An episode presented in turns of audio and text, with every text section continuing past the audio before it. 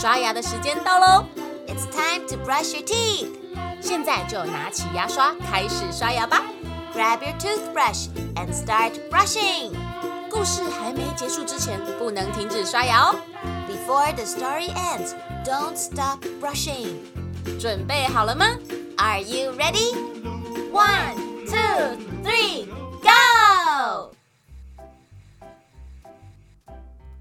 微笑姐姐最怕冷了，冬天一到，就好想要像小动物一样躲起来冬眠。不知道有没有小朋友跟我一样怕冷呢？有没有人像我一样想一直躲在被窝里面睡觉，什么事都不想做？小时候，我只要睡过头，微笑妈妈就会说：“小猪啊，快起床啦！啊，上学要迟到了呢。”所以就一直觉得。小猪就是跟我一样懒懒的，就像是童话故事里面三只小猪的猪大哥一样，不但不聪明，喜欢偷懒，又爱睡觉。可是长大之后才发现，小猪完全不是我们想象的这样哦。猪其实是一种聪明而且爱干净的动物，只是因为人类圈养它的方式，让我们觉得看起来好像脏脏的。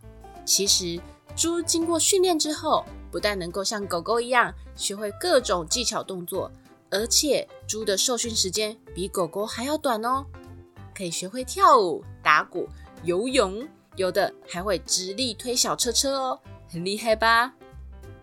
哎，小朋友，就算是觉得很惊讶，也不能停止刷牙哦。嗯，原来我们都误会小猪了耶！既然小猪是既聪明又爱干净的动物。那谁才是动物里面的懒惰虫呢？你猜到了吗？答案就是无尾熊和树懒。据说无尾熊一天可以睡十八到二十二个小时，而且啊，百分之七十五的时间都在树上打瞌睡。树懒则是一天可以睡二十个小时哦。无尾熊就算是睡觉也好可爱哦。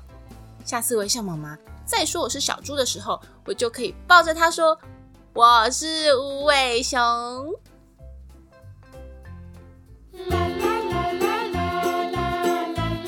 故事说完了，牙齿也变干净了。